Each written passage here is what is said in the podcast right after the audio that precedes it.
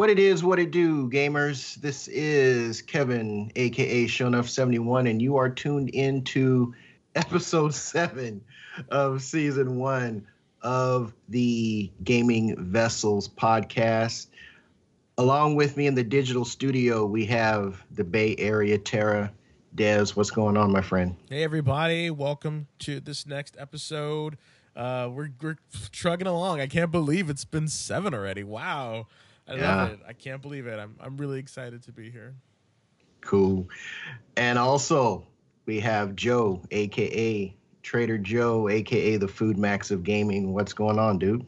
Not much, man. Just uh, enjoying my one day off this week. So Aye, yeah, yeah, yeah, yeah. It's okay. How, how, how, many how many hours is this total for you? I'm not that this is anything new, but uh, last two weeks uh, we worked an extra forty, but this week is only going to be an extra ten. So, okay. but uh, I'm getting to where I want to get to be. You know, cool. it's it's helping out financial wise, and that's that's the goal right now. So, okay, okay, yeah, I, I had to work uh, some overtime on my job, nowhere near uh, over the past two weeks as many as uh, overtime hours as you got. I've got maybe about about seven or eight locked in there, but I do not work know, overtime it, at all. oh, sorry, just don't. You know, it's, it's not. I, I, I can in my job. You know, just sorry. well, you know, there's a lot to be said for you know having work time, work time, and your time, your time. So I, I get that. It's just uh, could use a could use a little extra money. Um, yeah, I mean that's the reason why I'm not on on Gamer Husbands anymore is because of the uh, proposed mandatory overtime, and it is kind of mandatory, but they've kind of changed that up. But anyway, one of the things that I've been doing over the past, uh, gosh, with this past week, is taking advantage of the Steam summer sale. Yep, yep. Um, so I dropped total of I had $25 already in my Steam wallet, just to give you a quick synopsis here. $25 in my Steam wallet that I had put in, I don't know, I don't know, maybe two or three months ago and just forgot about it. And I bought a $50 Steam uh, card on Thursday. And I slapped that in, hey, I've got $75. Okay, so once the when the Steam uh, sale kicked off, uh, I went crazy. so, yeah, I and, and, this is one of the cool things about my personal use for this gaming rig is that I'm getting all that third party stuff from last gen that I don't have anymore or because I no longer have a working PlayStation 3 um, I may have the physical copy, but you know, I want to be able to play it, you know, in super the greatest mode, you know, on the PC. And uh, I got the all the Batmans. I got all the Batmans, and I'm the laundry list is pretty long. I'm not going to go too far in depth of it, but all I can say is this is really the first Steam sale that I've been able to take full advantage of. The winter sale I really wasn't able to do as much damage because I literally heard about it, forgot about it, and was able to jump in like the last day of it. So I only got like a couple of games. But uh, this one, I remembered to put store it, keep it in my phone. The dates came up. I had I had my Steam wallet ready, and I was able to take full advantage of it. And it got me thinking. Um, when we were young, when when we were young, uh, I'm I'm pretty old myself. What were some of the gaming deals, gaming sales that we could take advantage of, that we took advantage of? Just for myself, and it got me thinking about this. When I was a kid, um, my parent, I, I was on an allowance per se. Uh, my mom was dead set against me having a part-time job like say delivering paper uh, delivering papers and this folks this is going back to like the late 70s early 80s we had a scare where a couple of young kids were attempted kidnappings so my mom heard about that and she said nope not happening. You're not getting out there. Sorry. yeah, it's not going. It's not going down. So, I was on like I was on like an an uh, allowance structure that was based on the chores that I had to do. Each chore kind of sort of had a had a dollar value attached to it, and it wasn't a whole lot, but that's how I was able to get uh, I was able to get money. Now that was not really enough to earn, to, you know, to go out and buy, you know, Star Strike when it was brand new on Intellivision, you know, day one. Not that I really knew when those games were released anyway, because there was really no such thing as the internet as we know it today. Uh, back in the late 70s but um, yeah you would just go to you would just go or just so one of your friends you know, usually who was a little bit more well off than you would be like, "Hey, I just got this new game," and that's kind of how you realized, you know, or knew when new games were released. It's just like someone right. had went to the store and they saw it somewhere and they were like, "Hey," and they bought it, and then so it was a lot more word of mouth with this with with with these you know with these things which i thought was kind of funny. I just, just, i just started thinking about that when you when we were talking about this feature. It's like that's kind of the thing you know? It's just people kind of it, it was all word of mouth, you know. It was all word of mouth, and but there were still sales, there were still deals, and I can remember specifically. We used to have a place called KB Toy and Hobby uh, in what is now still known as as Fashion Fair Mall. And I used to go to KB Toy and Hobby specifically to try and find games that were in what were called the the the bargain bin or the clearance bin as we know it now. They had another fancy name for it. But that's where I got He-Man, Masters of the Universe. I think I got that for like three bucks. Uh, I picked up, uh, gosh, and, I'm, and and I can I can rem- almost remember clearly. I picked up, um, well, Space Hawk was a gift, but uh, the Dungeons and Dragons, uh, uh, Labyrinth of the Minotaur. I got that on the cheap there. So it was that place, and there was Gemco. I remember would wow. often have would often have a a budget bin that How I would go and and get get a couple things on cheap after saving for m- multiple weeks. How far back are we talking about? We're we talking like 83, 84, something like that? We're or? talking like 82, 83. Oh, okay. For me. Um, and the weird thing about it is that as I think back on it, specifically with like the um, Labyrinth Maze of the Minotaur, that game really had wasn't out very long before I found it in the bargain bin. So I don't know if that particular one was just a mislabeling from a clerk. Mm, not really. I mean, if that happened right around the crash, and I think me and you both remember the crash yes. very well, like 1983. That's when basically the console market as we knew it crashed. And uh, basically games were just flying off the shelf because they're all like five ten dollars. Like mm-hmm. i have particular memories of uh, woolworths at the fashion fair mall. And i remember going in and they had a little like kiosk like you know like in the middle of the aisle where they just had stacks and stacks of Atari 5200 games for like five to ten dollars, and I just remember the the out the feelings of joy seeing all these damn games sitting there on clearance, and so it kind of kind of worked its way up because I remember going to I believe J.C. Penney too, mm. and they just had racks and racks of but like. Y'all remember Arthur's toys? I mean, they had some. Oh, I remember. I remember Arthur's. Oh, I remember Arthur's. No, no, that's where. Uh, well, I don't think I. I think Arthur's traditionally was kind of high.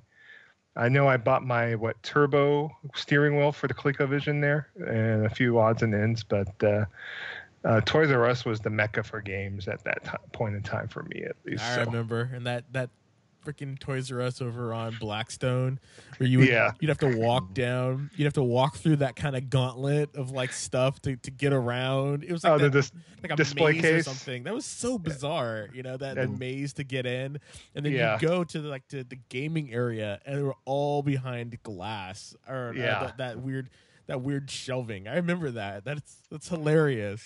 And I remember best. Yeah I I'd never forget Best when you'd get that catalog and you'd look in there. Although I don't remember Best ever having sales though, and I remember that being kind of annoying.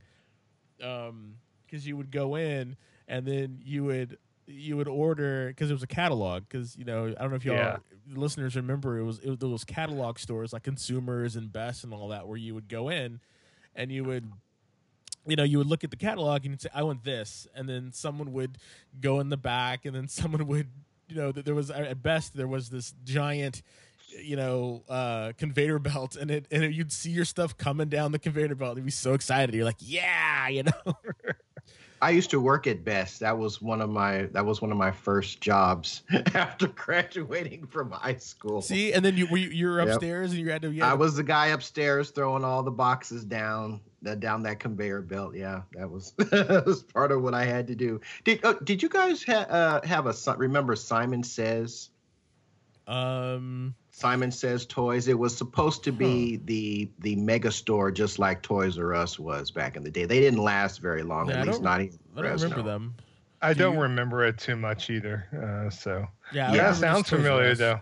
Yeah, they had um, a bunch of ColecoVision games on cl- on clearance just before they closed, and I had always I I didn't realize they were closing at the time because everything was like must go now, getting rid of, clearing the shelves.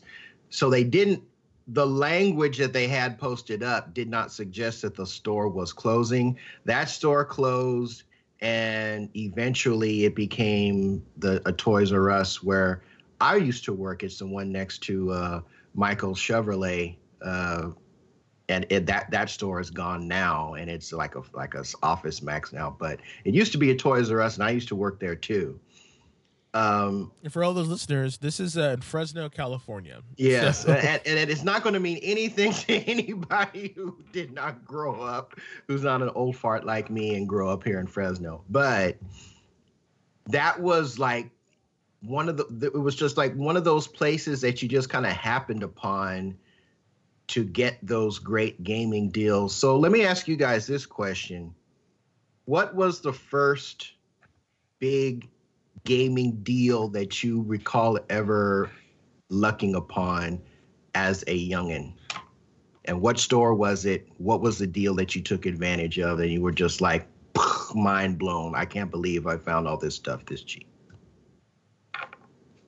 Go ahead, Joe. I know you probably got all kinds of gaming memories Well- from you and your dad. Because I know your dad was a was a hustler. He was shisty with it. So I know your dad was all about the all about the deals. So I know you got tons Oh, of them. well, in my history, what that Woolworths was a good find, I could say, because um, I got quite a few 5200 games that day, including uh, Counter Attack, which was this like uh, unheralded like uh, tank game with a lot of the uh, button press input. I didn't enjoy my 5200, but back then it's like I didn't think about owning multiple consoles at the time. I was a kid, you know, I was like 10, 10 11 years old, but uh, um, the way I got my consoles is that we didn't sell my console. We uh, basically we kept the box and returned it to the store we bought it from like a year or two afterwards. my so God, really? so so yeah, um, Shisty, I love it. oh, Time to It was- upgrade. yeah, basically that's how it kind of rolled. So um, I upgraded from fit- my 2600 to a, um, a ColecoVision, and my dad boxed up uh, the uh, uh, Sears Telegames, the uh, bootleg uh, Atari 2600 console I had, and I saw that you know that uh, they had the modules so you could play your 2600 games on. So I want a ColecoVision. So I decided to go and grab a ColecoVision uh, but we did do a return, and I basically didn't pay anything out of pocket for it. We just basically swapped it. So, and then I had my ColecoVision for a while. I think one year until like I think uh, 1983, and uh, my dad went ahead and did another exchange from the ColecoVision, and he got me Atari 5200, which happened to be, I think, in my mind, uh, probably not a good upgrade. It might have been a downgrade in my mind, but I did enjoy the 5200, even though that uh, loosey goosey joystick and uh, that controller wasn't all the all the the greatest compared to the other two consoles on the market, three consoles on the market. So on there, but yeah, that's what's my what's what my dad had to do basically to you know get me by, and he would do it for me. You know, it's not like the point that uh, you know he's wanting to do all this stuff. He's you know, I was a rabid video game fan at that point. I mean, I got I had a subscription to Electronic Games, which was like the feature like uh, gaming magazine at the time during the early '80s. On that, and so I I was into it. I was in it to win it. You know, I remember going down to and there was like a Gottschalks like um, warehouse sale. And this was down by the Fresno Bee. There used to, there's this uh, warehouse right next to the Fresno Bee downtown, and they were blowing out uh, games. I remember picking up stuff like uh, Atari 20, 2600 Keystone Kapers for really cheap, and I was just really happy. I picked up quite a few games there. So a lot of the um, a lot of the crash deals were just phenomenal at the time. You know, because you know you're a kid. It's not like you're going to be buying a bunch of games for you know five ten bucks a piece, and, and thank God my parents allowed me to you know go a little crazy so you know. Mm. Well, they weren't so. expensive though. I mean, that's not that. That's not that. I mean, back in the day, I mean, we we can't really, you know, with the influx with, with cash influx, and then you're having the like you said a, a crash. Yeah, know, ten bucks for games is like it's like you know nothing yeah. back. You know, nothing now. It's like ten bucks for games. It's like that's awesome. You know. Yeah. But back then, it's like what? Yeah, I know and then after the NES started, pretty much, I got out of games for a couple of years. I had bought an Atari 800 XL computer, uh, the in between my eighth and ninth grade, which happened to be what in uh, 1983, and so um, I was into computers, but at the same time, I, like my my love for gaming kind of fell off a little bit after the crash because there wasn't as much stuff coming out, and I kind of let it fall by the wayside. But uh, once NES started coming up, and once I saw uh, Super Mario Brothers in the arcade, that's when I was first exposed to Super Mario Brothers. I kind of got that twinkling again, and uh, I wound up back in like what 1986 picking up a NES, and so what my dad used to help me do, and what he would do for me is I would buy games from Toys R Us and then he would open them up from the bottom, keeping the seal still on. And the razor would, blade and shit. With a razor blade, yeah. And then once I got tired of a game, he would help me go and return it, try to seal, attempt to seal the bottom of it so it still looks sealed, and then go and swap it and get another game. And it got so bad to where you know I'm I'm grateful that they kind of introduced trading at least that way we could have done everything and not have to do all this shenanigans at the time. Shiesty, y'all shiesty. But both me and my dad wound up on a do not uh, do not trade or do not exchange list at Toys R Us. We weren't allowed to trade any more games in or to be able to return anything. See, that's awesome. That is awesome. Like what a what a what a thing to share with your father, you know? I know, thank God. It's like it's like both both both of y'all are are on the do not trade, do not you know, uh, do not return list. Yeah. wow, that is that is something. See, that's a memory you share. A, with yeah, your... exactly. I was just about to say that is a memory. That is a, that is an awesome memory. All right, Des, what about you, man? Um. Well, I, again, I got into gaming a little bit later. So, uh, like I, I had an Atari, and you know, I, I had the Atari computer you know the or the what was it the one that came out Radio Shack. So I had, yeah, I had a Tandy. Yeah, I had a Tandy. You know, so I would I'd play on my Tandy, and then I had a I had an Atari, and I played stuff on Atari. Um, but as far as um, as far as deals, I didn't start doing deals until I started paying for my own um my own stuff um, and by that I mean I would just play my friends' games, you know, and we would share our games because we all had the same systems. And like, why the first system that I bought was a Nintendo, and I bought that myself, uh, if I remember correctly, because my mom was like, "I ain't gonna spend this money on no games." As what? No, you have to buy the games too. Uh, you know, you know what? if if what you need games to play this, you know? So why why doesn't why don't the games come with the system? And I, my mother didn't really like that because she was just like you're paying for something and then you have to pay for something else? What? No. It, it, should be a complete toy. And i was like well it's not really how it works. And so so i had to pay for it. And i remember i remember uh buying my first nintendo um and then uh Uh, when the Super Nintendo came out, I was like, I gotta get a Super Nintendo. My mom was like, Nope, you already got Nintendo. you know, play the Nintendo. So I was like, damn it. So I had to work for everything. So so I worked, you know, I worked odd jobs for the family and did some stuff and I saved up money and I went to Macy's. Remember downstairs Macy's where they used to Oh have yeah. that's where all the video games and stuff were. I remember going to downstairs of Macy's and uh, buying my Super Nintendo, and I was just like, I was so excited about that, and then I was just like, yay! But I bought it full price. I was I was excited, and I took it home, and I think I think at that time they were packaging one of the Mario games with it at that time. Um, and uh, you got two controllers and everything. And that was another thing that kind of chaffs my hide is is like they stopped giving away two controllers and making you have to pay for the other controller. I was like, what kind of bullshit is that? Like, I never. that was something that I never. I always was angry about that. Like, I was very resentful that you had to buy, you know, a second controller. It's like, why can't I just have two controllers? You used to do it with two controllers, you know. Anyway, that that that's the story for another, you know, time. But um, but as far as deals go, I I didn't really start being much more savvy until like until high school, really, because I mean, I just would play, you know, Mega Man, and I would play, um, you know, whatever games my friends got. You know, we would we both had the same systems, so we would just share the games that that we had. Um, that was really about it. I didn't really get super into games until high school, and then at that uh, in high school, and then right after I met Joe, um, was when it really like comic books really took. Or sorry, um, uh, video games really took off because Joe was so adamant about them, um, and so because I would just go to.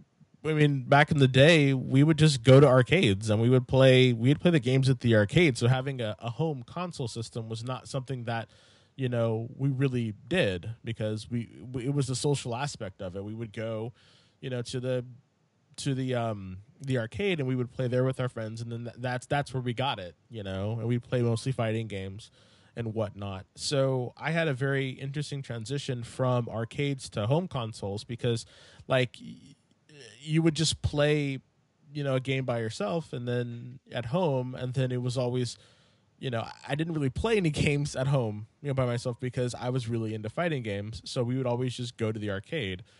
And I'm talking like, you know, mid to early 90s. So we would just meet at the arcade and play games at the arcade. So it wasn't until the arcade culture kind of died that I really started to buy buy games for myself. And then I would buy deals. I would get deals at um at either uh, Toys R Us or I would go to BRE Software.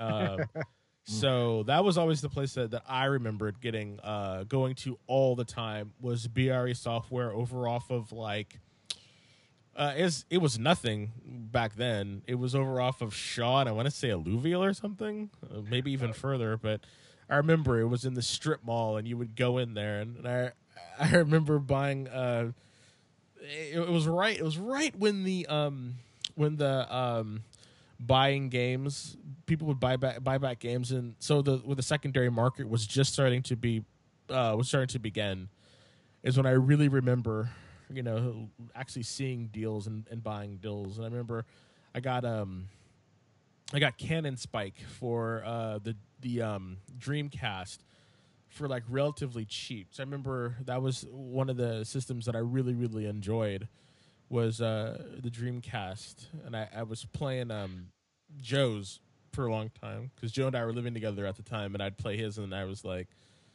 "No, no, it was before we moved in. It was before we moved in together." Um, Well, when you moved in with me, it was Saturn. It wasn't Dreamcast. sorry, yeah, it was the actually. Saturn. Sorry, you're right. It was it was the yeah. Saturn. You're correct. It, it was Yeah. it was the it was the it was the Saturn. And I remember buying games. I remember buying games at BRE Software. And what was the what was the one that GameStop merged with? Uh, Funco, Software, Funco. No, No, software. Fun- it was it software, etc. Well, they merged with Fun- with Software Etc., but uh, I think the main merge had to do with parent company Funco was Land. Funco. Yeah. Yeah. No, Funco Funco Was was another merge that was done around that time.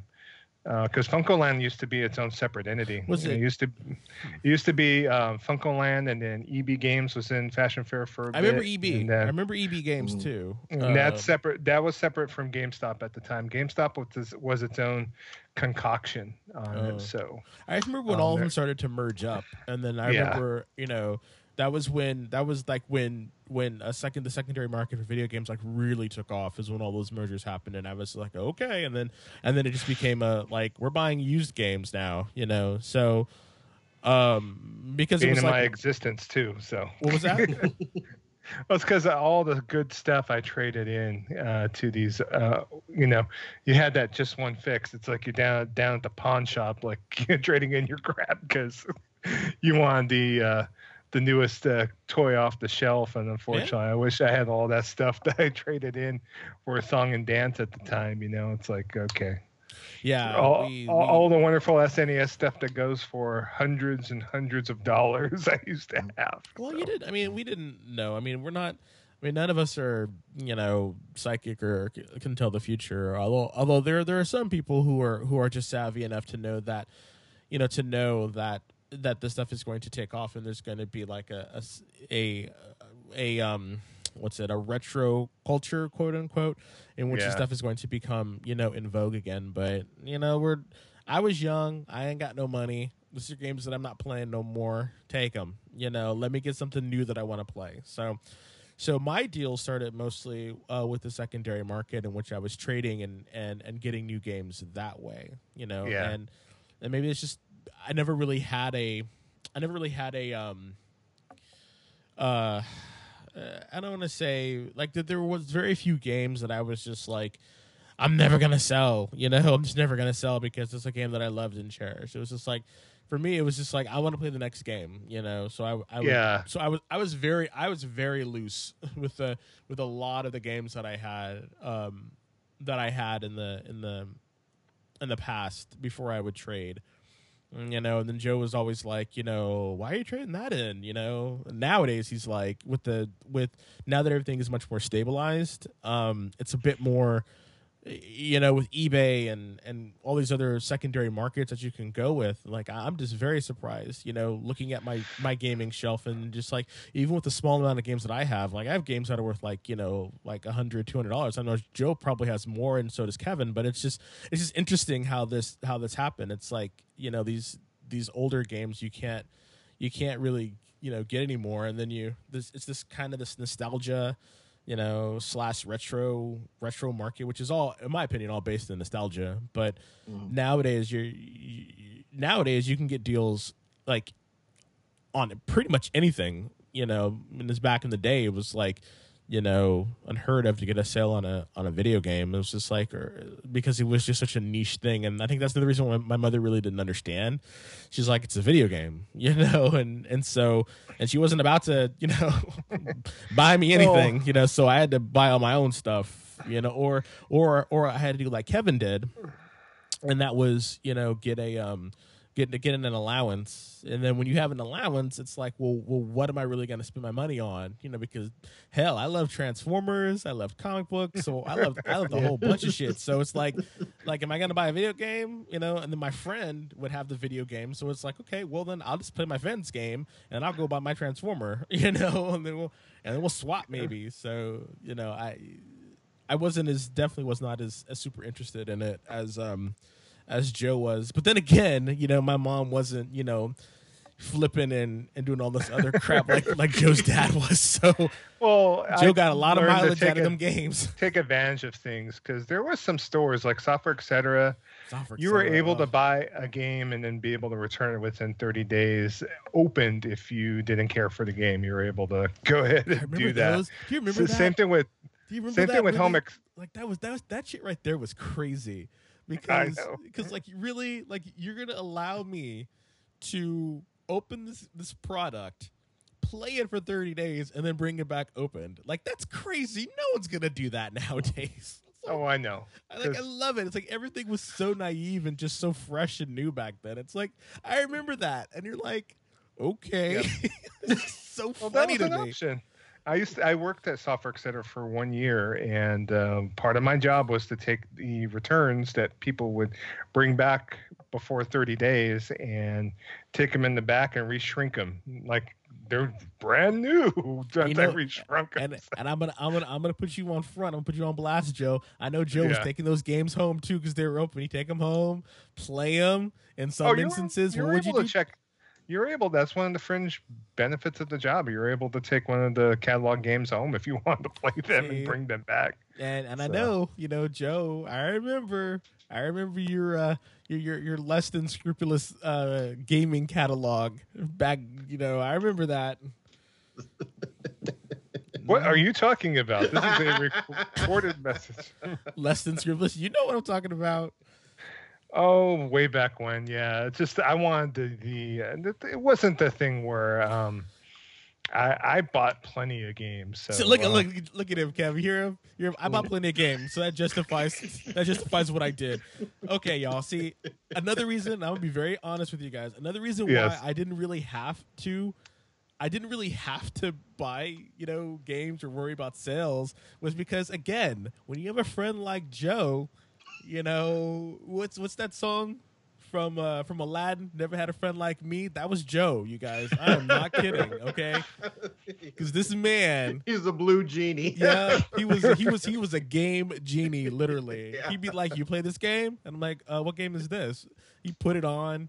And I'm like, well, this game doesn't have a label on it. He'd be like, don't worry about it. he put it into that into that. Nothing uh, to see here you would put it into that uh that chip. Yeah, I I had a friend that we wound up getting a contact, and the contact was from Hong Kong, and so we would put an order in. in Hong Kong, yo. Seriously, this is we would we, right we would order order what were called HKs. HKs mm. were like basically, and and the stuff I was mainly interested in was a lot of imports. So we weren't getting mainline U.S. games because mm. the HKs See, because Joe this... had specific taste, Joe. Okay. Yes, of course, of course. So,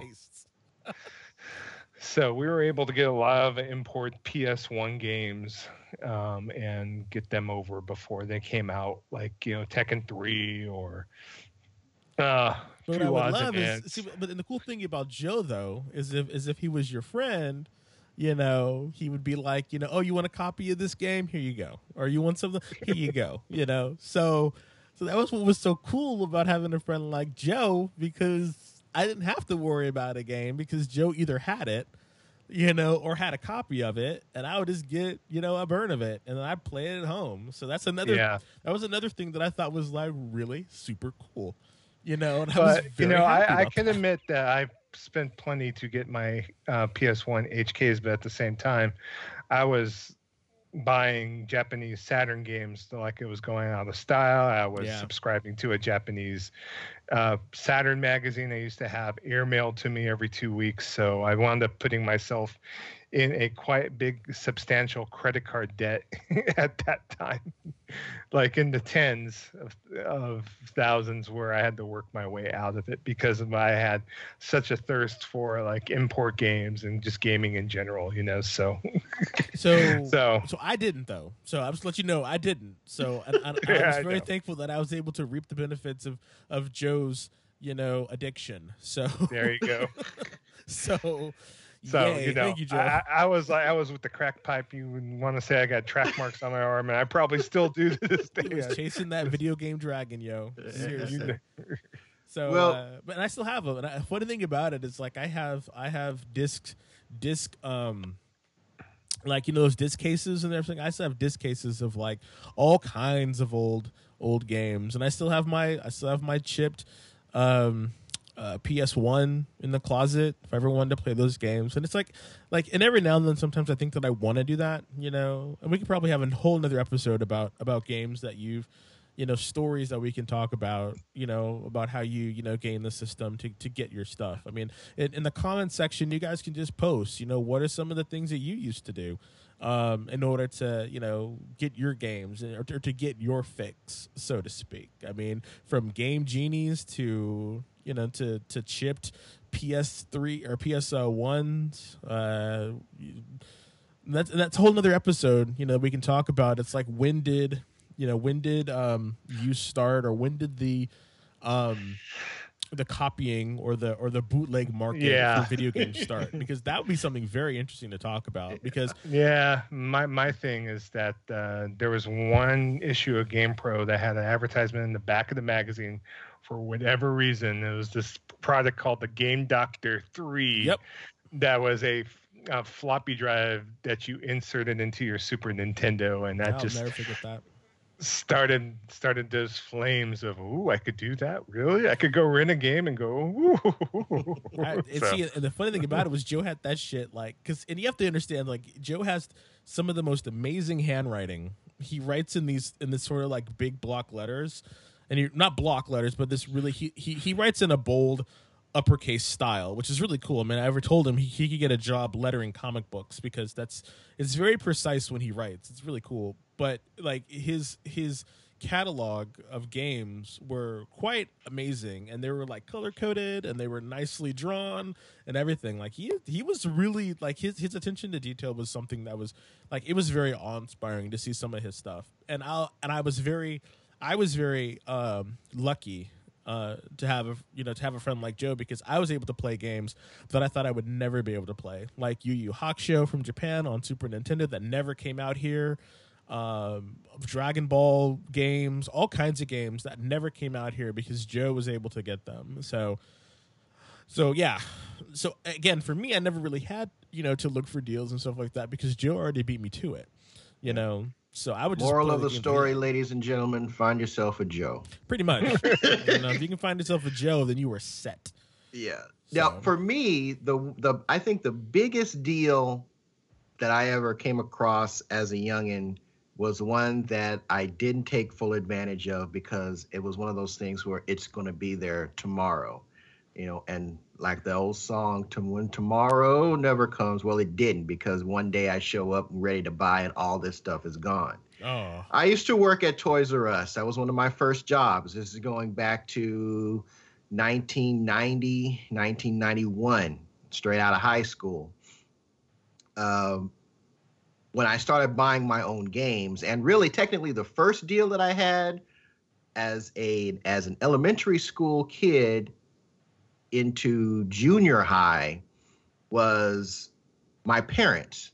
Because my dad used to go golfing with uh, had some golfing friends and he went out golfing with some buddies and his one of the one of the guys went home and found his kid strung out on on cocaine and my dad just like lost his mind and he he went because there was kind of like this this not a this not a disagreement but a discussion that could have gone either way with my growing love of video games between my mom and my dad so one day my dad just came home and he just said look I'll keep you buried in video games if it'll keep you off drugs. So I I I fully took advantage of that when go. I wanted when I wanted a ColecoVision, my parents were arguing. Well, he's already got a ColecoVision.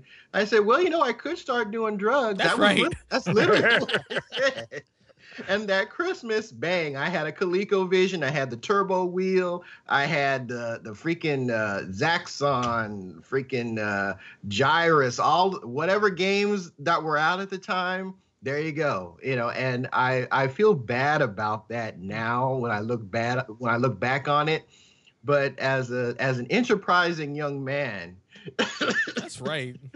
I, you know i had to take advantage where i could. Now when i started uh, when i started buying my own stuff i had to trade. I you know i couldn't afford the new hotness brand new you know NES was out and uh, SNES was was was either coming or had just barely come out. And I wanted that new hotness so I had to trade up just like 99.9 of the percent of the, the people that I knew had to do. But when I was working at Toys R Us they had a clearance section that had a Vectrex had an Adam computer had all the ColecoVision games that I wanted but never got around to getting. Uh, had just about all of the Intellivision games that are that I still have missing from my collection. My goal is to eventually get all of the the uh, Intellivision games. Uh, there's like one or two that are like ultra ultra rare that I'm not too worried about. There's a volleyball game and there's another one I can't remember exactly what which one it is that I'll probably never get because they're way too expensive. Um, but they had all that. They I wanted the Adam computer for Buck Rogers because it was the closest to the arcade version that you could get. They had all that stuff there. Uh, the Vectrex was was pennies on the dollar. Aye aye aye. Uh, you're, the you're games kill- for it pennies on the dollar. You're and killing thinking, me. Yeah, I'll I'll come back. I'll I'll, I'll get all that stuff later. Get, okay, like the songs, like I said before, when tomorrow never comes, well, tomorrow came. I had my money in my wallet. I'm I'm going in on my day off. I'm I'm like, uh, where where's all the stuff? Where's mm. all the stuff? I go and track down my manager. He's thinking I'm I'm there to work. I said, no, I'm on, I'm on my day. I'm, I'm on my day off, and me and him really didn't like each other anyway. So I'm sure he didn't. He I I was the last person he wanted to see on the store on the on the floor in the back. I said, "Where's all the clearance stuff for the games?" Oh yeah, well we packed that stuff up and we shipped it out and you know we we sent it to to whomever and, and back at the warehouse and I just my spirit just fell because I was ready to get all that stuff that day. I had I had money, I had money in my pocket, you know, ready to go and all that stuff was just gone. It was probably gone before I noticed it but you know, when you see it every day when you're working there, and, and I'm looking, I'm going by, oh, cool, yeah, Vectrex, I want to get me one of those. All right, yeah. Again, pennies on the dollar. Adam computer, the the module version that connected to your ColecoVision, pennies on the dollar. The 2600 adapter for ColecoVision, pennies on the dollar. 2600, all that stuff was there, and I just tomorrow to when tomorrow never came it I, it just it just came and went and i kicked myself in, in i could kick myself in the head if if there was such a thing as a flux capacitor i would definitely use it and the first thing i would do and not aside from you know even before looking at major historical events i would want to go back to the summer of 1991 when i was working at toys r us and just grab myself and say don't wait. Mm. Never mind seeing all these historical, relevant, earth shattering events. No, I want to go back to summer of 91 and get all those games that I missed out on. That's but... right. I mean, that's priorities right there, sir. Like, I don't blame you. Like, that's that is a sad ass story, sir. I was like, yeah. damn. Yes. Wow. All gone. All gone. But, uh, uh man, well, folks, that is our some of our early experiences with gaming deals. And we're going to move on to gaming news. What's going on in the here and now? Joe, why don't you kick us off with some of that news goodness? Okay. Uh, first thing I kind of noticed this week, and there's a couple news stories kind of caught my eye, but uh, Nyko is working on a smaller Nintendo Switch dock that has no chance of scratching the screen on there. It's more affordable because I don't know if you checked out the price for the Switch dock that you could buy separately, but it is ninety dollars. Yeah, it's ex- really uh, expensive. Uh, so they're working on a dock that if you um, check out the news story on Ars Technica, um, it's a portable docking kit. It kind of it the system kind of sits in a cradle on there and it rests on top and uh, it will connect to your TV on there. So so because of the fact that it's, it's a cradle version of the dock, there's no chance because you know with the launch of the Switch, they had a thing to where uh, some of the docks that were out there were scratching the screen after a while on there because of the the way the plastic was molded. So so, and it sounds like to me this would be like a perfect option for a second TV in the house, or if you want to have another dock um, all over the place, you could actually you know be able to have multiple docks and, and, not having to go out and buy a separate system or to pay the ninety bucks to Nintendo. So, and you cannot acquire a Switch without a dock. Nope. So you, yeah, you cannot. So this would be like a uh, a way to get into another room in the house, just in case you want to play on your TV in multiple places. Uh, you can buy the dock separately. I've seen them in retail outlets, uh, but they do retail for 90 bucks. So glad that the third party's kind of working on solving some of Nintendo's issues on that. So, any of you two were thinking about buying a second dock once you do get your Switch? Um, not yet. I mean, we might because we just set up a a um a second room that's a game room. So being able to take it from from one dock to the other, you know, and w- other TV without having to hook just hook, um unhook everything and then rehook it up. It definitely sounds like it could be something that would be worthwhile. But if they're able to get something that is um a lot more cost affordable, you know, then I think that it's definitely worth it. I probably get this and use this as opposed to the the dock that comes with the console because the last thing I would want to do, even though I'm primarily going to use it as a set top box and very rarely take it, uh, you know, on the go. Yeah. The last thing I would want is to put this thing in and through no fault of my own get a damaged product you know uh, so i will probably be snagging one of these and that would just be my primary dock just for the fact that there's no chance of it scratching the screen whatsoever oh. i mean i'm sure nintendo has addressed it but you know i don't I, i'm i'm i don't think i have to go and start checking SKU numbers you know like i did with the xbox 360 when i had my my reign of red ring terror through the course of eight consoles trying to find the SKU that had that had the revised chipset. Mm. Uh, so I think this will just answer answer that question right quick and in a hurry. So I'll definitely be picking one of those up.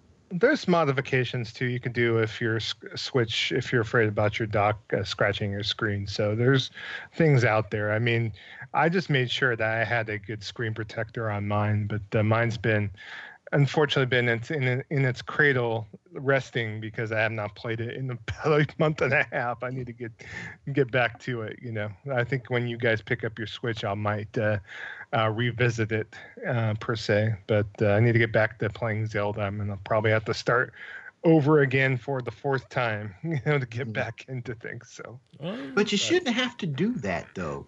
I you know. shouldn't have to. You shouldn't have to modify or make modifications to the product. And you know, it's not like we're it's not like we're talking Nintendo, at least in my experience, I've never had a problem with their hardware.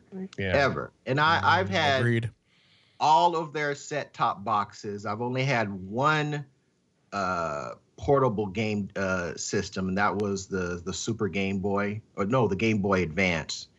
Um, and I've never had any problems with their hardware. The quality of it, never an issue. Never oh, issue. They Agreed. had an issue before with the DS Lite, like the clamshell, and it was scratching the screen on the 3DS too with that.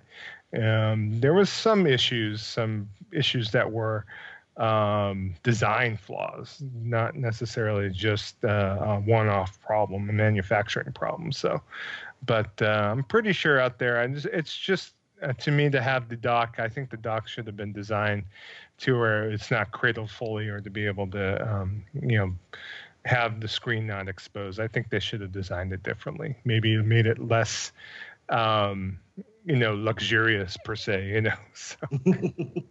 but uh, yeah, say love you on that. We'll, we'll take a look to see when that Nyko accessory is supposed to be out in September. So uh, another news item that caught my eye: uh, the Kalypso Media and Games Farm has brought an update to Viking Wolves of Midgard, which is a game me and I know you've bought the game too, Desmond. Um, they have updated the game so you are able to play couch co-op with it finally on that, and to be able to do that. And plus, they also enabled the fact uh, of enabling the ability for players to be able to bring their items into a new game while also increasing the difficulty on there. And then they also added the ability to be able to add a stash capacity to be able to allow access to all of your items on there and to be able to share items with multiplayer um, people that join in your multiplayer game on there. So, and then also they have uh, improvements to the Trial of Gods, new legendary effects uh, for items, talisman changes, uh, adjustments to several boss fights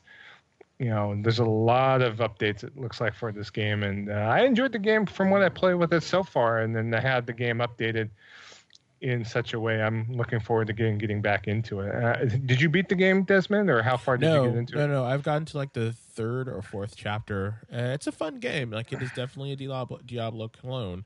Um, I'm happy to see that they've added so much support to it to the game. Like I was very surprised because I really thought this game was going to be one of those kind of one and duns. They're like put it Yeah. out, you know, fix any things that they need to, and then move on to their next game. But the fact that they've released all this extra uh, stuff for the game um, is something that I'm really surprised about. So yeah, Yeah. um, And it's definitely a for game those of you-.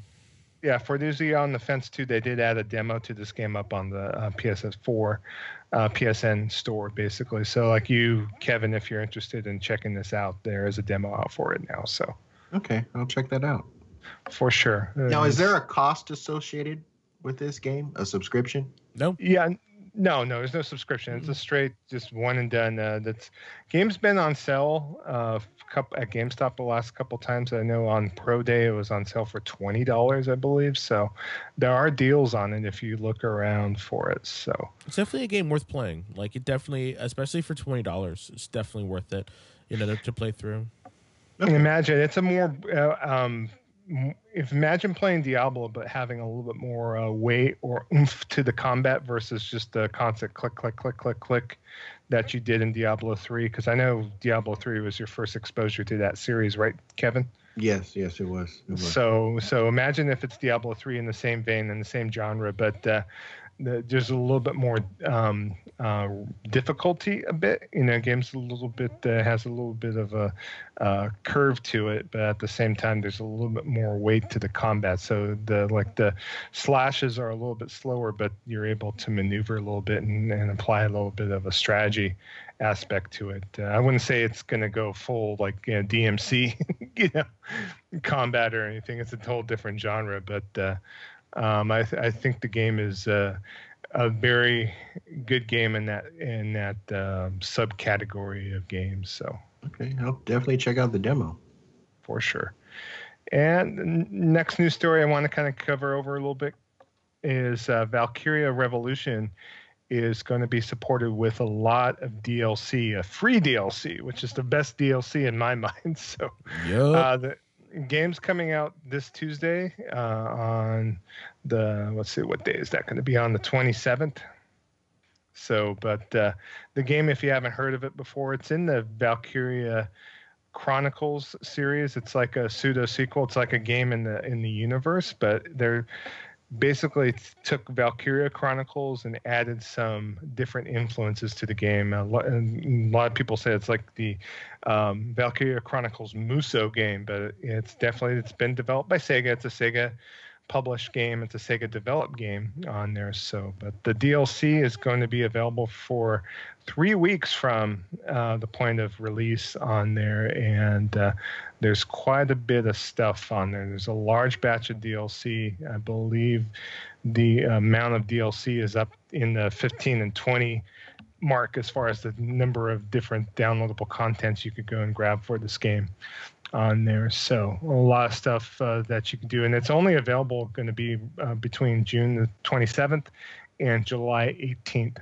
on there. So the amount of the packs and everything that's available. If you're interested in, in playing this game, you, you might want to just queue up your PSN account uh, once it's released. And the release schedule is actually it's going to be released in the next what um, two to three weeks after release of the main game on there. So, a game is retailing for forty bucks. So if you're definitely interested in checking it out, it might be uh, well worth it. It's one of the games too. I believe that gets a nice trade boost at GameStop too as well. So Okay, and this is uh, like an action RPG. it's an action action RPG with Musou leanings. Yeah. So. Okay. And um, you know some of the character designs in the game it makes uh, Senran Kagura like blush. So Oh, so so not Anita Sarkeesian approved, huh? uh, don't think so. Yes. I was reading the E ESRB uh, rating and descriptions on the game, and there's uh, uh, some salty language in the game. So you know, Salty but it's- language. but it's rated T for teens, so figure that out. So, so, but uh, you know, I'm interested in the game. I actually have it already pre-ordered and paid in full, so I'm definitely going to be buying it. I need to maybe make a priority to check it out too. So, and that's Tuesday.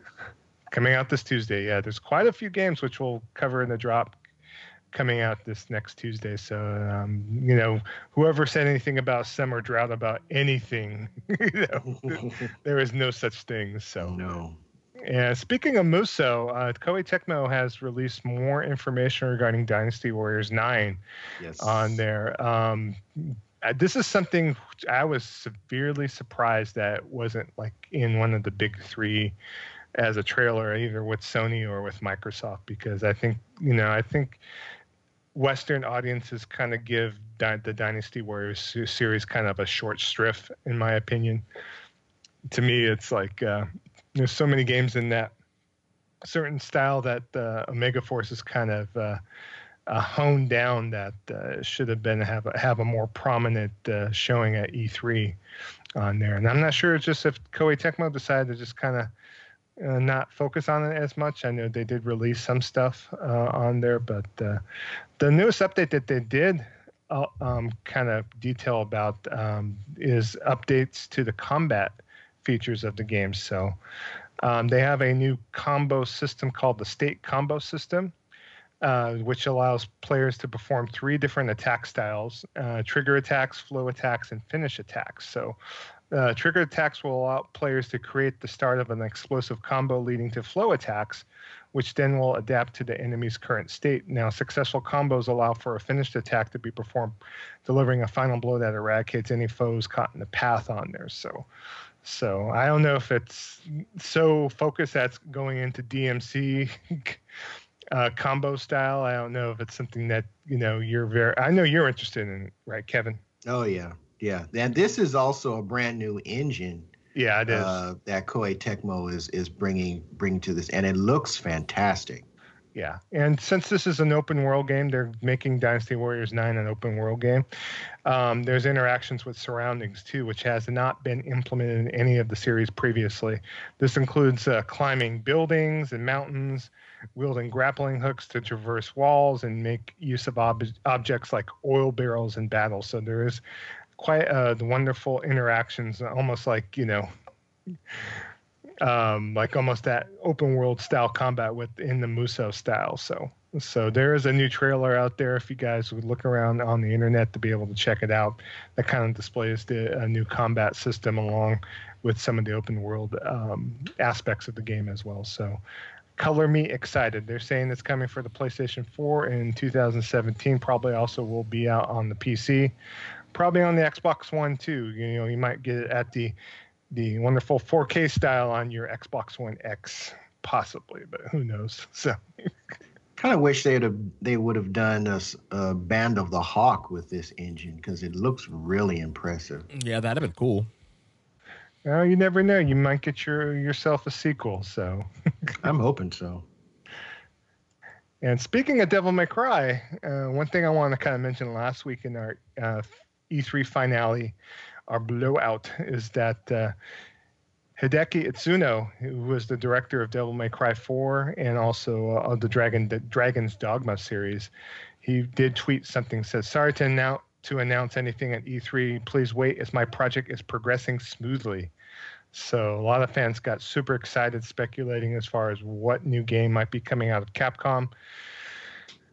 You know, I'm grateful that Capcom announced what they na- announced at the show, but you know, uh, albeit I want more. I want Capcom to be up there with Bethesda and EA, and I know that lately they haven't been at their best as far as publishing games, but they're they're trying. You know, so so I'm excited to see it's uh, Mr. Itsuno's uh, announcement saying he's still working on his game. So we'll have to see.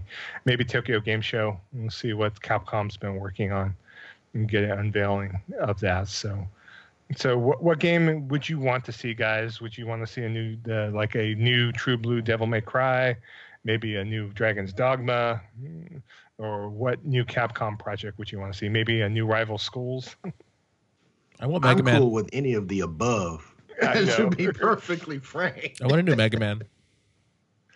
Uh, like I really miss Mega I, Man. Like I really I miss know. that property. I know it'll never happen, but I do miss it, and I would love to have a new um, Mega Man. And I know that Dragon's Dogma is getting a PS4 release, and Kevin uh, tweeted about it earlier uh, because there's having a sale on Steam, um, and like that was something that made me kind of like sad because like when when you guys because you both have gaming rigs and when you both say like oh steam sale when you're talking about the steam sale earlier i was like damn this is something that i can't really you know i mean i guess i could go in and just buy them now and hold them until i get a uh, a, a gaming uh, gaming PC, but it's like some like sometimes I'm like oh, I want to I want to be able to participate in these deals. So, but a new Dragon's Dogma would be great because I do think that Dragon's Dogma was one of those underrated gems. You know, every now I know Capcom gets a lot of shit from everybody, but but they like they have a pretty good pedigree and a pretty good lineage. So it's like I want to see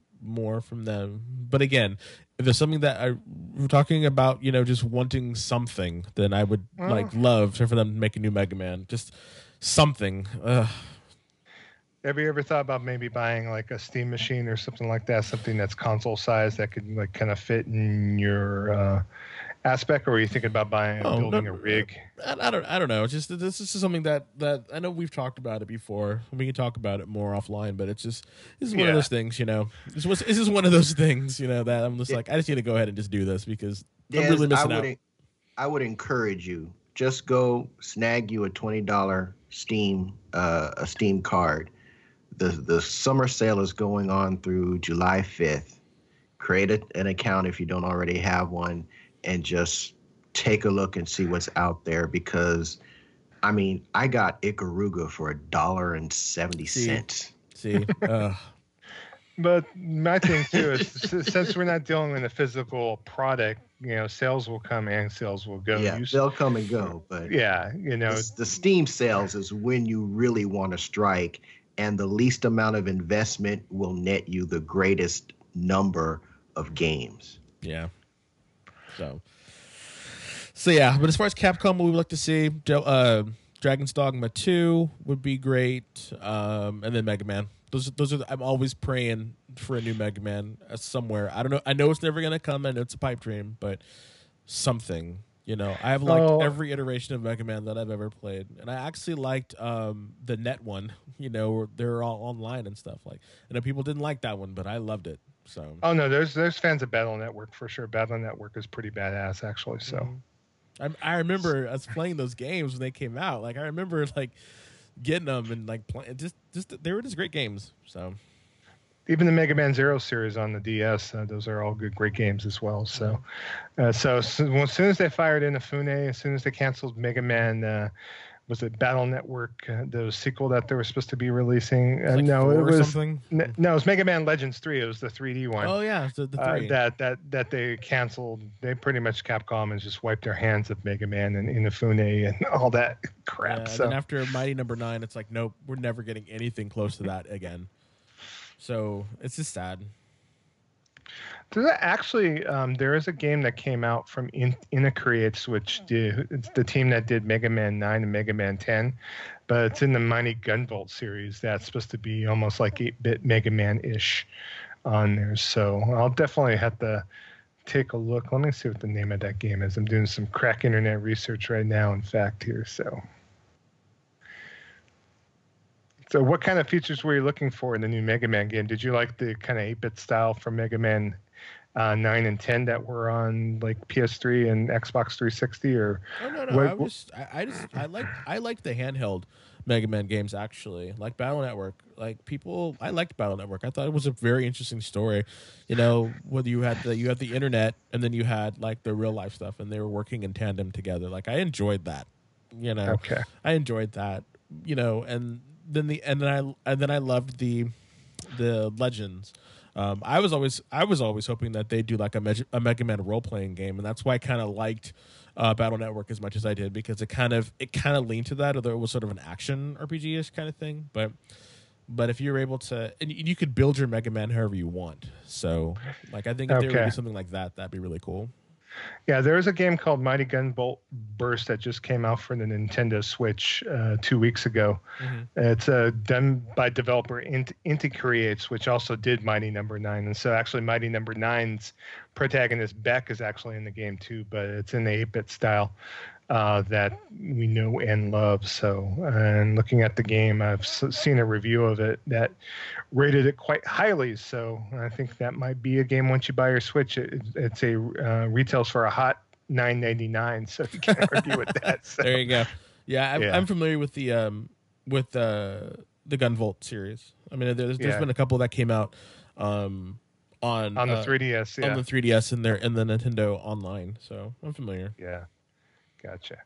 All right. And next news story, because you know we love our news stories here at Gaming Vessels. Um, Fire Pro Wrestling World is going to be coming to Steam Early Access next month on July the 10th on there. So if you're not familiar with uh, this series, uh, Spike Chunsoft has released uh, these wrestling games since the uh, Super Famicom. And um, a few of the games have come out in the US, but uh, basically they're like the biggest like mishmash of um, every wrestler we come to known to man, like unlicensed. But you know, if you've checked out Fire Pro Wrestling in the past, they had a I think the last game that came out was for uh, Xbox 360, which was a more arcadey one, but the the PS2 one that uh, came out in the US, it has abilities to be able to modify uh, your own entrances, create your own wrestler, and so you go online basically, and you're able to find like every wrestler known to man. I mean, you talk about ECW, WWF, WCW, uh, Japanese wrestling federations like New Japan Pro Wrestling, uh, All Japan Pro Wrestling, you name it. Uh, pretty much, it all uh, kind of mishmashed together in one big uh, wrestling pro wrestling sandwich, if need be. But the game's coming out for early access on July the 10th, which I'm super excited for. On there, um, the game, you know, at least the one on the Saturn, featured six-player action. I remember us playing some six-player Fire Pro Wrestling at some point. I don't know if you remember playing it, Desmond, or not, but yes, I do. That yes. shit was, that shit was crazy. but this one, you you have the ability to be able to play online uh, so you're able to organize even tournaments with people around the world online. Um, different rules in the game include uh, death match, which includes steel cage, barbed wire, and landmines. landmines. Uh, you could also wow. incorporate MMA rules and no bars hold gruesome fighting. So um, you could create your own dream wrestler from over a thousand moves and even more body parts to battle for custom championship belts. So you want to design your own super the greatest belt? Guess what? We could create even a gaming vessels belt for God's sake. So the GV champion. Yeah, you know it, man. Ready, Joe, so. coming for you. so, call, and, your, your, your finisher movie called The Big Deal. you know it. It's like a double pile driver, like yep. from the top rope or something. price chopper. Yep, to the price chopper. That's the second move off the rope. We get the price chopper off the rope. and then at the end, at the end, after you uh, after you would um after you would like tag uh, um, after you would uh, do the count out, you get up and you throw coupons at them. That's it later. that, that that'd be your shtick. You'd be a heel and you hand out coupons to people with, with like your name on it. Price chopper. There you go. You guys have a role to play to go and create this wrestler. So that'd be hilarious if someone did. It's a picture of you, the price chopper you you are actually able to create when you create your own wrestler. You're actually able to assign um, and program the CPU. There's CPU settings to make the wrestler like a heel or a face, and to be able to go ahead and uh, define what type of moves they have too. And so, uh, it's, it's, price for early access is going to be twenty dollars, uh, but the game will be released later on the year full release for both PC and PlayStation 4. So you know, keep an eye out for that. Seriously, we might have to we might have to get that and then uh, make gaming vessels wrestlers yeah. and like and like stream that shit. I think, I think that'd be kind of funny actually. Mm-hmm. Uh, that'd be awesome. So. And a couple other news stories just to round things out. This is kind of more in your wheelhouse, Desmond, but uh, Obsidian Entertainment has announced a um, console version for both PlayStation 4 and Xbox One for the game Pillars of Eternity. This is a. I heard about that. I was so excited to finally hear that. Yes, it's a. Um, if you haven't heard, Pillars of Eternity is an old school styled RPG released for the PC, Mac, and Linux back in March of 2015. But it's a spiritual successor to uh, such noted games like Icewind Dale and Baldur's Gate on there. So it's it's like the ultimate like you know PC version of D and D uh, on there, and it's a, a pseudo sequel, meaning that you know it's not officially licensed as Dungeons and Dragons, but still. But those um, people worked on those people actually, if I remember correctly, those people actually worked on those games though. So correct. They yeah, worked they on Baldur's Gate and a couple other ones. So I watched a couple of gameplays. Um, I watched a couple of gameplays for that. Um, so yeah, I I I have heard about it. I do know about it, and I'm very excited that it's coming to the consoles. Yeah, console ports will feature an enhanced UI and redesigned con- controls designed from the ground up. It does include uh, the base game and both expansions, uh, Pillars of Eternity, the White March, and then um, Pillars. Well, it looks like here um, there's also Pillars of Eternity 2 Deadfire, which is coming out for the PC as well. So, but uh, keep an eye out for it. It's going. They haven't announced as far as what the retail price is going to be yet. But on PC, the complete edition does cost forty four ninety nine. So we'll probably have to see once it does come out whether it's going to retail for for full fifty nine ninety nine or if there's ways around it. Of course.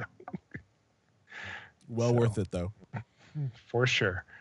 And then a couple other news stories. Diablo 3 Rise of the Necromancer pack did get a final release date. It's coming out this Tuesday on June 27th on there and the, the pack will bring tons of new content of course you'll get immediate access to the necromancer class for use in the campaign along with the game's adventure mode uh, players who purchased the dlc will also get access to a non-combat pet a pair of cosmetic wings new necromancer themed banner shape sigil and accent and then a necromancer portrait frame pennant and two additional character slots on there so on there. PC players will also get access to two additional stash tabs as well. So you can't forget those stash tabs.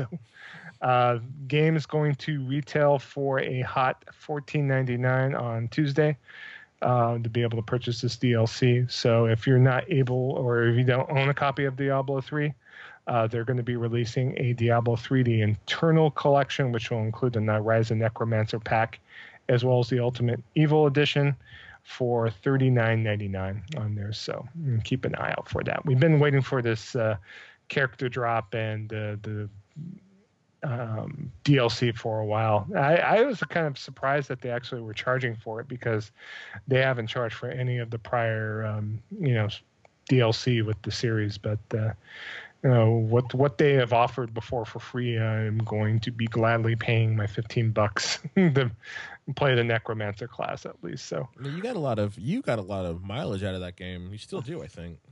Yeah, I, I was playing it like about a month ago, yeah, or like a couple weeks ago on it. So, but game's still good. In fact, I have never um, finished the um, Reaper of Souls content, story content. So that's why I wanted to get back into it. And uh, I know the adventure mode is still like very awesome because it's it's all about them loots, people loots. So.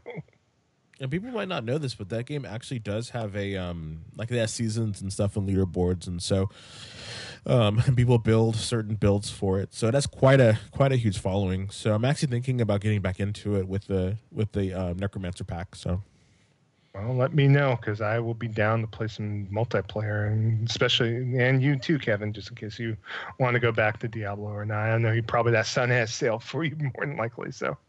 Yeah, I, I've I've just got so much so much other stuff I need to to to jump into. I mean, yeah. I like Diablo, but I, I just I and I understand it's like a click a clicking experience on PC but uh, I just wish there was a little bit more meat to the combat uh, for console. And I, I, I get, I think the way they did it was probably the best they could do for this style of game, for the type of game that they had envisioned, and translating it to console. But it, it, I just wish it had more meat in the combat area, mechanically.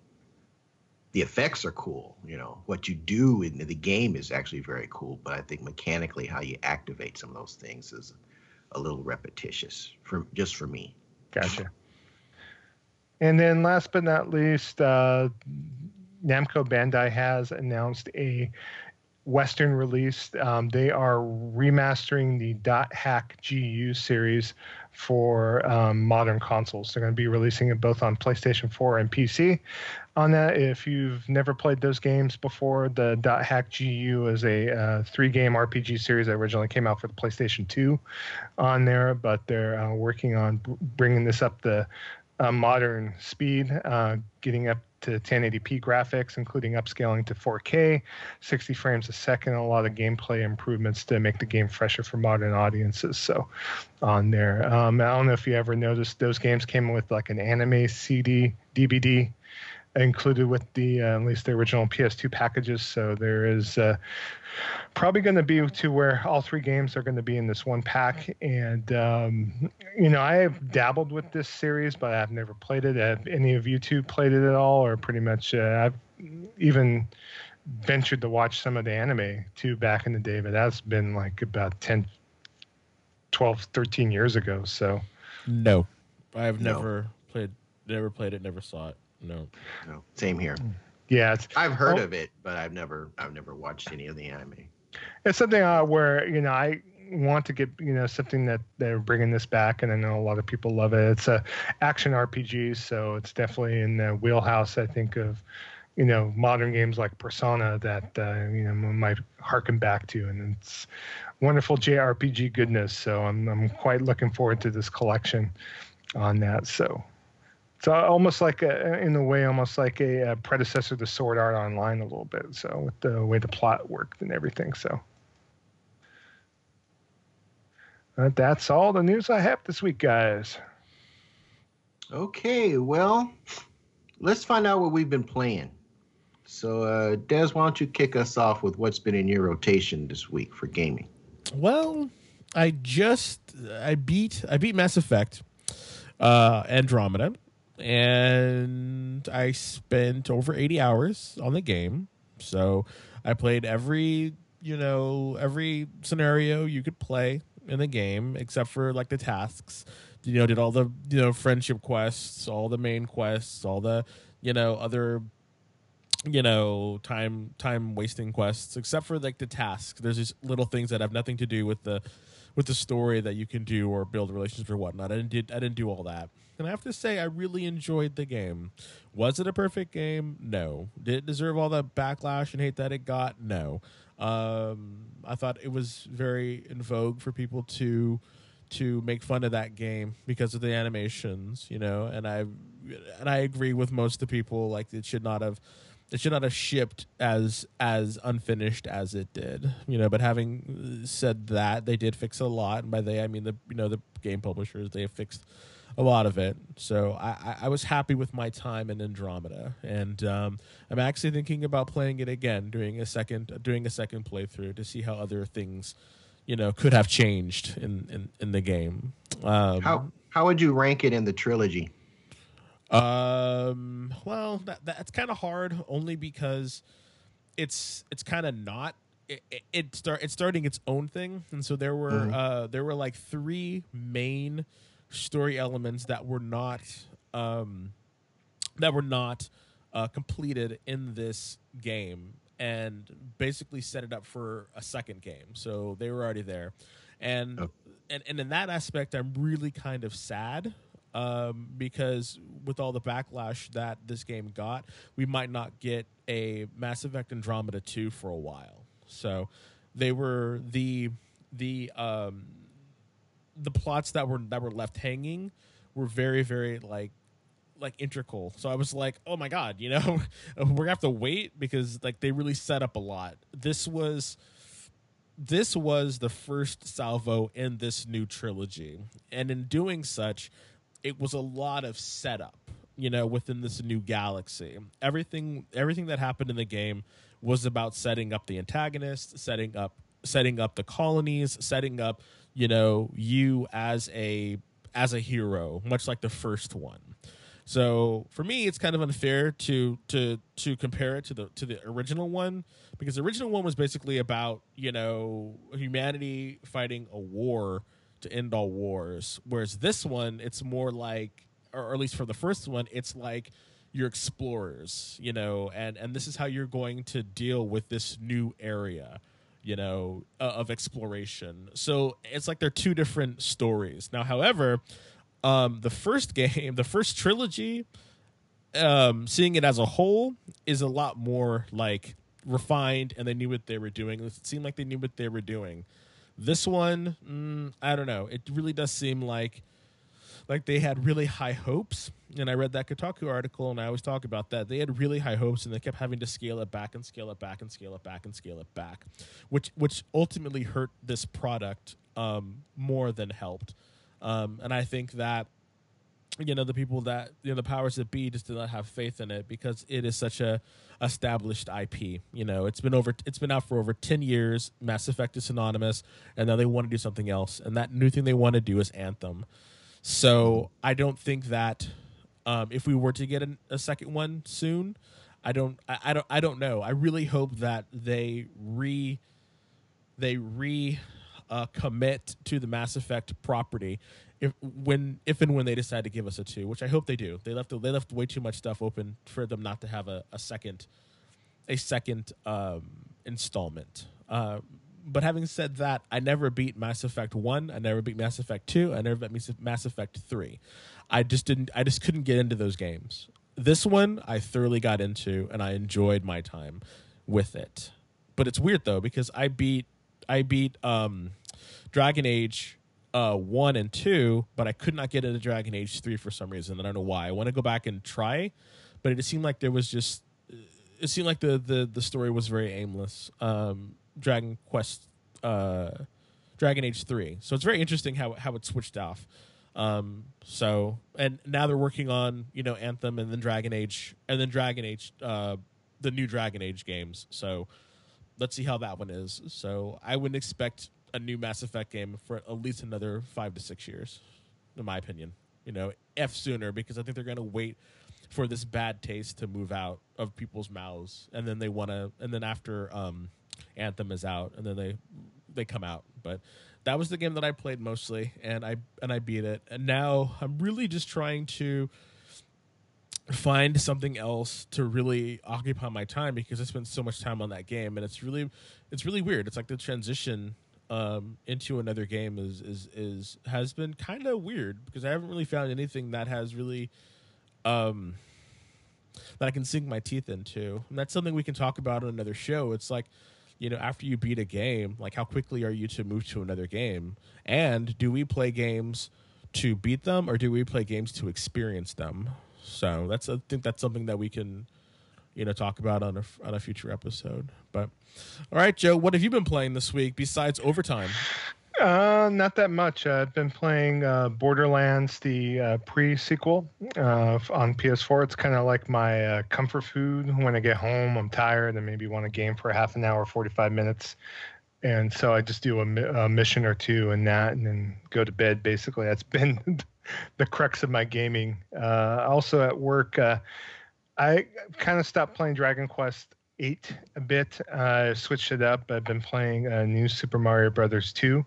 I found find it actually pretty easy for me to be able to go in, play a stage for like about ten minutes because my breaks are usually like 15 minutes at the most. Yeah, I might cheat and go 17, 18 minutes at the most, but um, uh, yeah, I find at least enough time to get into a stage enough to where I'm trying to get all three stars in each stage, and uh, yeah, kind of playing my way methodically through the game, and it's good in bite-sized chunks. I didn't realize how good it was in bite-sized chunks, but it's made for you know just stop and go gaming, which I would definitely uh, give it my two thumbs up, heartiest recommendation. I know it's on sale right now at Toys R Us for your 3DS for uh, 20 bucks right now. So.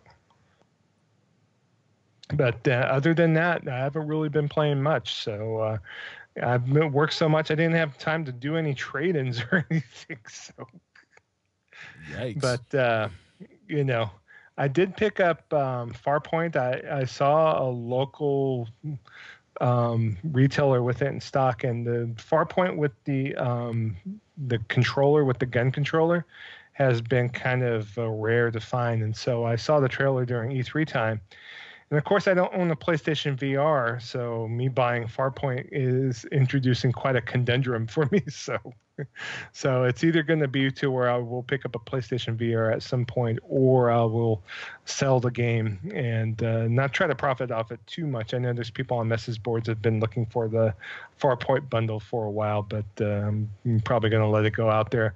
If anyone listening has been looking for it, I'll let you know once I decide on what I'm planning on doing and kind of take it from there. But, uh, but can't you play that know. without the VR though? No, you cannot play it without the VR. Oh, which, well, never mind. Then. Which sucks because it looks like a really cool game otherwise. So, but but yeah, that's been my gaming week this week. So. Mm-hmm. Well, for me, um, obviously Persona Five. I am uh, I am uh, now at 190 hours in uh, Damn. because I stopped uh, my first play, restarted from the beginning because of my social links, and I'm still still enjoying the hell out of that game. Um, I thought I, I thought I sunk in a lot of hours into Final Fantasy 15. I've already I've eclipsed that by by by at least 30 hours. I guess, so, damn. yeah. But uh still loving Persona 5. Um the other game I've been playing is Steam Sale and uh, filling out my filling out the hard drive on my computer. Um, I, I, picked up a whole bunch of games, y'all. I, I got all the like I said, all the Batmans. I got the entire Fear series, which I missed out on on the uh, console side. Uh, picked up um, uh, the other um, Platinum Games masterpiece, which is uh, uh, Revengeance with uh, Raiden. Got that too, and, and, so now I have the trifecta. I've got uh, Bayonetta on Steam. I've got Vanquish on Steam, and now I have uh, uh, Metal Gear Revengeance on Steam as well, and all its up to 4K, 60 frames per second. Pixels feel the power, true 4K awesomeness that, that goes with that. Um, and I, I, picked up a whole bunch. I don't have my catalog up right now, but I picked up a whole bunch of stuff, and I'm going to go back and pick up the first two Dead Spaces. They're really cheap, and I'm gonna think I'm also gonna pick up the first two flat outs. They're both like a dollar twenty right now. so, Jeez. so my hard drive is is pretty fit, pretty pretty filled. Uh, so I'm pretty satisfied with the way it's looking. But uh, I also downloaded. I haven't played it yet. Nex Machina, the uh, Housemarque do a twin stick shooter that was uh, designed uh, in conjunction with the creator of uh, Robotron. Uh, what is it? Robotron 2020, I think is what they are yeah, called. I can't 2084, remember. 2084. 2084. Yes. Robotron 2084. Have not had a chance to play it yet, but I'm looking forward to that.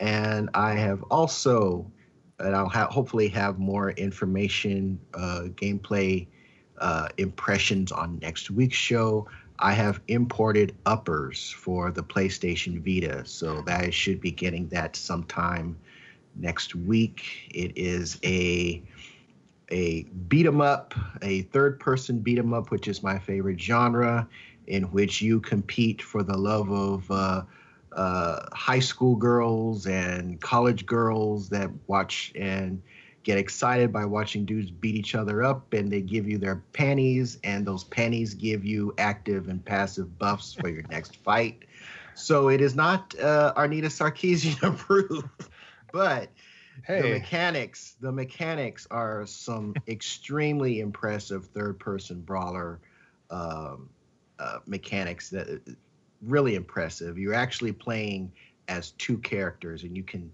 tag team your partner mid combo uh, for even more devastating moves. So uh, I'm really looking forward to checking out Uppers.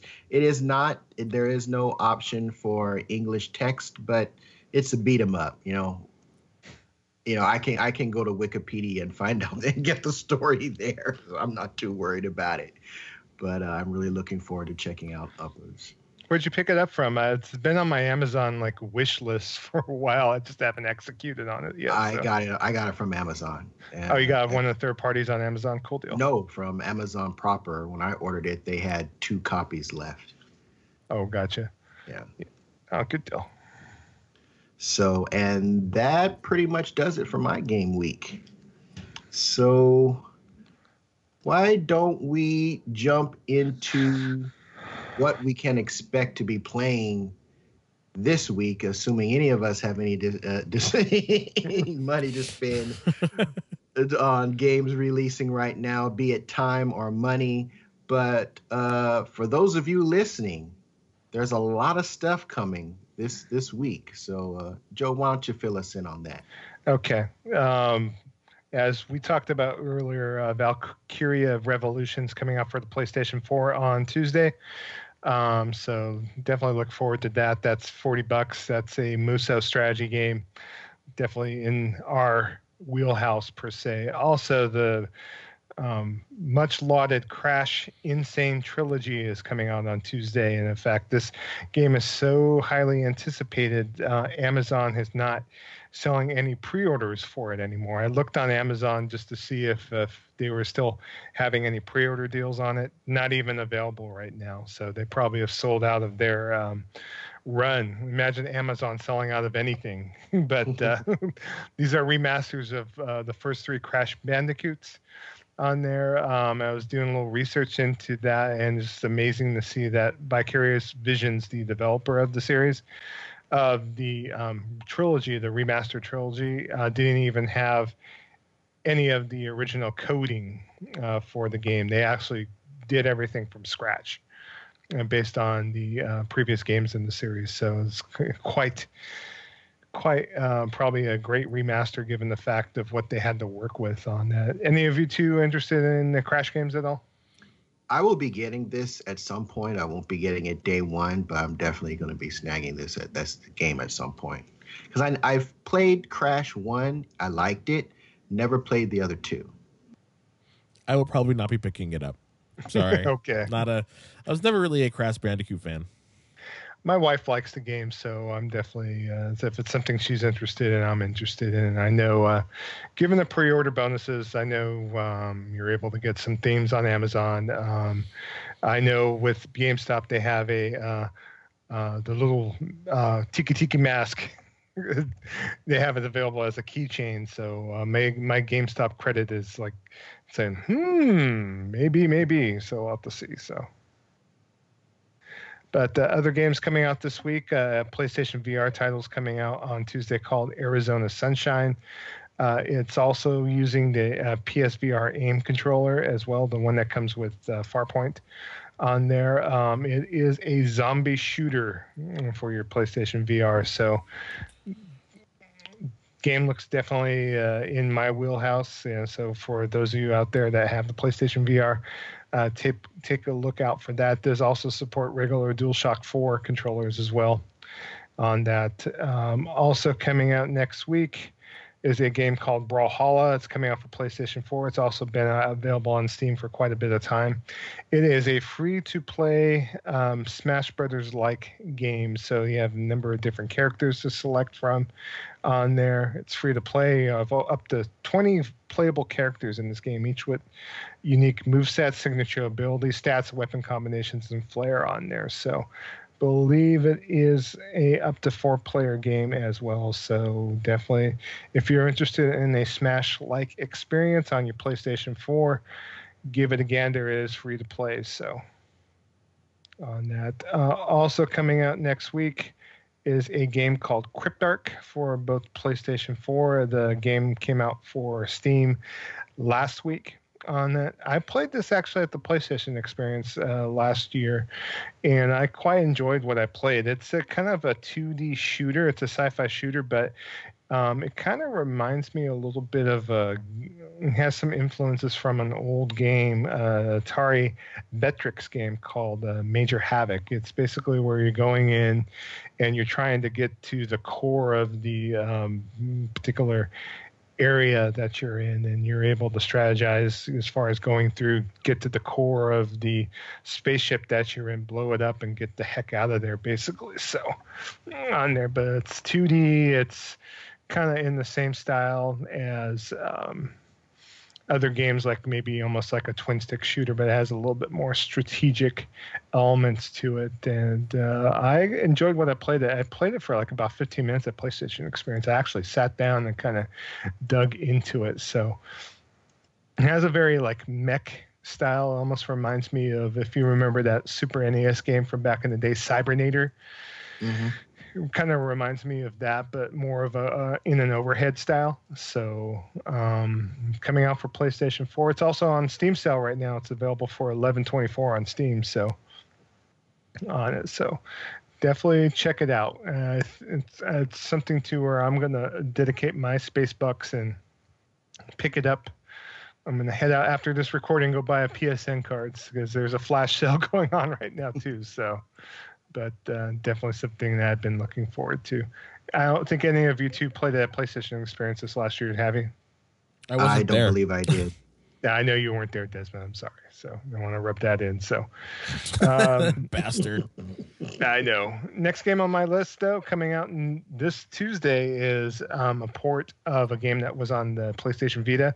It's the latest port of a Danganronpa game. Danganronpa, another episode, Ultra Despair Girls on that's coming out for the PlayStation 4 to kind of get the uh, Danganronpa uh, series up to speed on the PS4 because uh, Danganronpa 3 is coming out the, next um, month or two for both PlayStation 4 and Vita. I know you played this, Kevin, right, on the Vita? I did play it. Uh, there are some issues with the third person aiming because it is an action game. It is a third person shooter for the most part, with some RPG, with some eh, fairly in depth RPG elements. Uh, but the issue is the aiming is not very good, and the camera works against you more often than not. So hopefully, in the PS4 variant, they can straighten all that stuff out and make it a good gameplay experience overall. I liked it from what I played. I have not finished it. Um, I don't know if I ever will finish it because the, the aiming is just so bad, particularly when you have to do critical shots on some enemies in order to destroy them. That's the thing that kind of kills it. Well, maybe it will be better for something for a DualShock 4 to kind of solve, possibly so. So, uh, next game on the list is finally coming out for PlayStation 4 this Tuesday. Uh, Elite Dangerous is finally making its way for PlayStation consoles. Uh, this game was previously released for PC almost like uh, two years ago. It's been over two years since the game came out, but uh, um, this game's also been out for Xbox One as well. Was on that console last year. Um, this game is almost like a space pirate game. It's basically it's it's a imagine No Man's Sky with a little bit more of uh, combat depth and to be able to like you know make your own trade routes. This game is not very single player focused. It's up to you to explore the galaxy, kind of to do your own thing, and it's a multiplayer game too. So you can run across uh, other games, other players out there out in the in the galaxy on there. So it's more of a sim game uh, on there on the PC. I know it's uh, that you do need to use uh, mouse and keyboard on it, but uh, they have created to where it does support uh, you know controllers on there. So any of you two, you know, like a game in this type of wheelhouse. I know um, I'm not sure if a space sim is not exactly up in your wheelhouse or not, but uh, I'm kind of interested in it. I've been interested in the game for a while. I played some space sims back in the day, like I remember the original Star Raiders on the Atari 20, uh, 2600 and the uh, Atari gaming computers on the Atari 800. So, uh, what's your guys' feeling on space sims as a genre? Last one I played was Space Spartans on Intellivision, and I thoroughly enjoyed it. Uh, it was it was one of the IntelliVoice games, so it actually talked to you back when vo- vocals in a game was was like a major thing and very exciting. But uh, that we take all that stuff for granted now. But uh, you know, this game kind of seems a little bit. And I say this having already sunk almost 200 hours into Persona 5, but this sounds like too much of a time sink uh, uh, yeah. for me. Uh, yeah, uh, hypocrite much, but um, the the combat, the sp- the dogfighting space combat aspects always did kind of sound pretty cool. Um, but I don't. I think I'll probably pass on it because I have again I have so much stuff. Yeah, me too. Me too. I'm definitely interested. It does support VR. It's not supporting a PlayStation VR though, but uh, it's something I I love Wing Commander series too on PC back in the day, and I've been looking for a game kind of in that same wheelhouse too, where it's more open ended, but mm-hmm. maybe story based at the same time. And I know this game does not really have like a single player story content whatsoever. It might be something to me whether I pick up this game or get back into all the updates after the patches for No Man's Sky and to check that out too. So, but uh, are you gonna are you gonna get it, Joe? Uh, Elite Dangerous. Yeah. I'm thinking about it because especially the PS4 version coming out so late in the game and with controller support, I'm not sure I want to pick up the PC version because I know it only supports controller partially You do have to have a, a, mouse and keyboard to play the game properly. I'm thinking about buying it. It's re- it retails I think for 40 bucks, so ultimately you could get it probably next week or two. You can you know, with the Gamers Club Unlock or with Amazon Prime get it for like 32 bucks. And to me, I don't know. I think a game like Elite Dangerous might offer a little bit more gameplay than something like Crash N. Sane Trilogy, but you know we're dealing with apples and oranges basically. So. Well, all I know is if you get it, then I'm going to play it. There you go. Ding, ding, ding, ding, ding. So, other games coming out this week uh, Micro Machines World Series is coming out for PlayStation 4, PC, and Xbox One. It's the latest game in the Micro Machines series. On that, I have not seen the Micro Machines game came out for a while, so this is like kind of almost like a reintroduction um, to that series, which is you know I don't know if did you any of you two play like Micro Machines for any of the old consoles? I had it on NES. I had the actual micro machines. I mean, if that counts for anything, I didn't play any of the games. I had a few of the micro machines too. I was mostly into Hot Wheels, so that's what. Yeah, same here. well, if you didn't play the game, Alan, back in the day, like that game was so damn endearing. It was like uh, your the courses were like uh, like on the breakfast table, and you had to go through like you know uh, course. You can see the course outline with Cheerios and so on and so forth. So super the, sprint on a table. Basically, that's what it was. Mm-hmm. So, so I'm kind of curious to see how the new game kind of riffs off that style and then kind of go from there. But if it does play like an old school super sprint type game, I'm definitely all for it. So on it. Uh, and then a couple other games coming out this week just to add to the pile. uh, there's this game called The Tenth Line that's coming out for PlayStation 4. It's been out on Steam for a while. It came out in March on there. Uh, it's a console style RPG. It looks like it's definitely in a 2D style on there looks uh, quite like a homage to like the 16-bit RPGs of old. On there, it has pretty good ratings on Steam. You're dealing with an overall uh, percentage. It looks like here of. Uh, let's see if this what the percentile is here. Can't check a percentile on Steam, but there's a lot of thumbs up on here. So I'd definitely take a look at it. It's on sale on Steam right now, just in case you're on the PC side of the fence for 669 just in case if you wanted to check it out but i thought it was interesting enough they're excited for the game coming out on consoles so definitely give it a gander and then last but not least uh, there's a game coming out for PlayStation Vita this week. Uh, yay, a new Vita game finally! But uh, uh, Nihon Falcom's Tokyo Xanadu is coming out this Tuesday.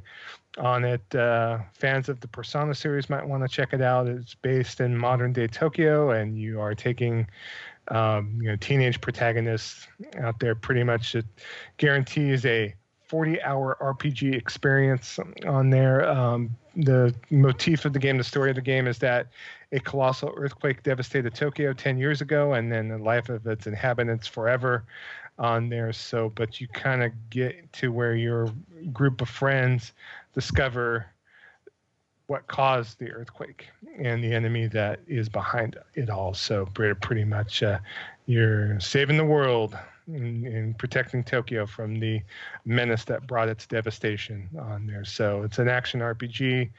If you do like Persona, it's in the same wheelhouse. You're able to, you know, fight and, and build relationships with your other characters along the ways. So that it will be out this Tuesday for PlayStation Vita. There's also a Tokyo Xanadu Plus that will be coming out for PS4 in the fall. So and that's the drop this week. Quite a bit of stuff. So there's a whole lot of stuff, man. I know. Not the one game that I can't wait for. That's fun. the, the new Final Fantasy, Zodiac Age. It's that's that's the one. When that drops, I'm getting it day one. Can't wait. That's like next week, though, isn't it? It's coming soon. It's coming soon. I think it's not. I think next week's Fourth of July week, so I think it's coming out the week after, if I'm not so, mistaken. So can't wait. Can't wait till I got that pre-order. No, finding the time. Who the hell knows? So. well, that's always the case, man.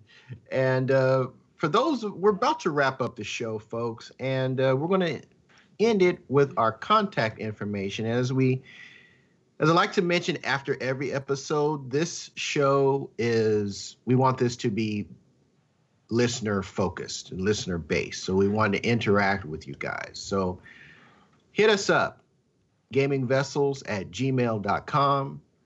I can be reached at Shonuff71 on Twitter.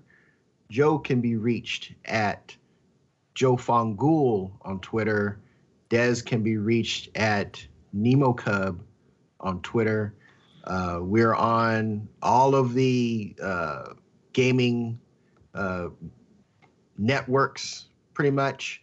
I am Shonuff71 on Steam. I am also Shonuff7 on PlayStation Network.